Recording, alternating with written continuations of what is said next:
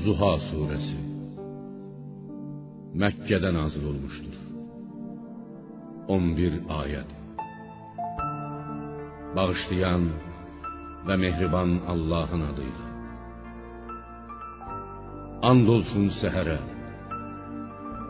And olsun sakitləşməkdə olan və ya getdikcə zülməti artan gecəyə ki, sənə bir neçə gün vəhy nazil etməməklə Rəbbin səni ya peyğəmbər nə tərk etdi, nə də sənə acığı tutdu. Şübhəsiz ki, axirət sənin üçün dünyadan daha xeyirlidir.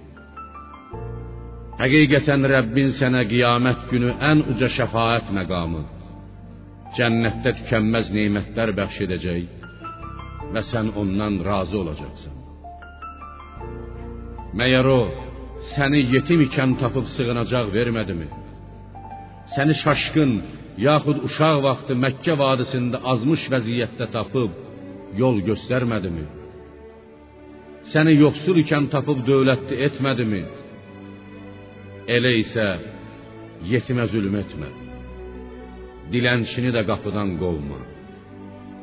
Və həmişə Rəbbinin sənə olan nemətindən söhbət aç.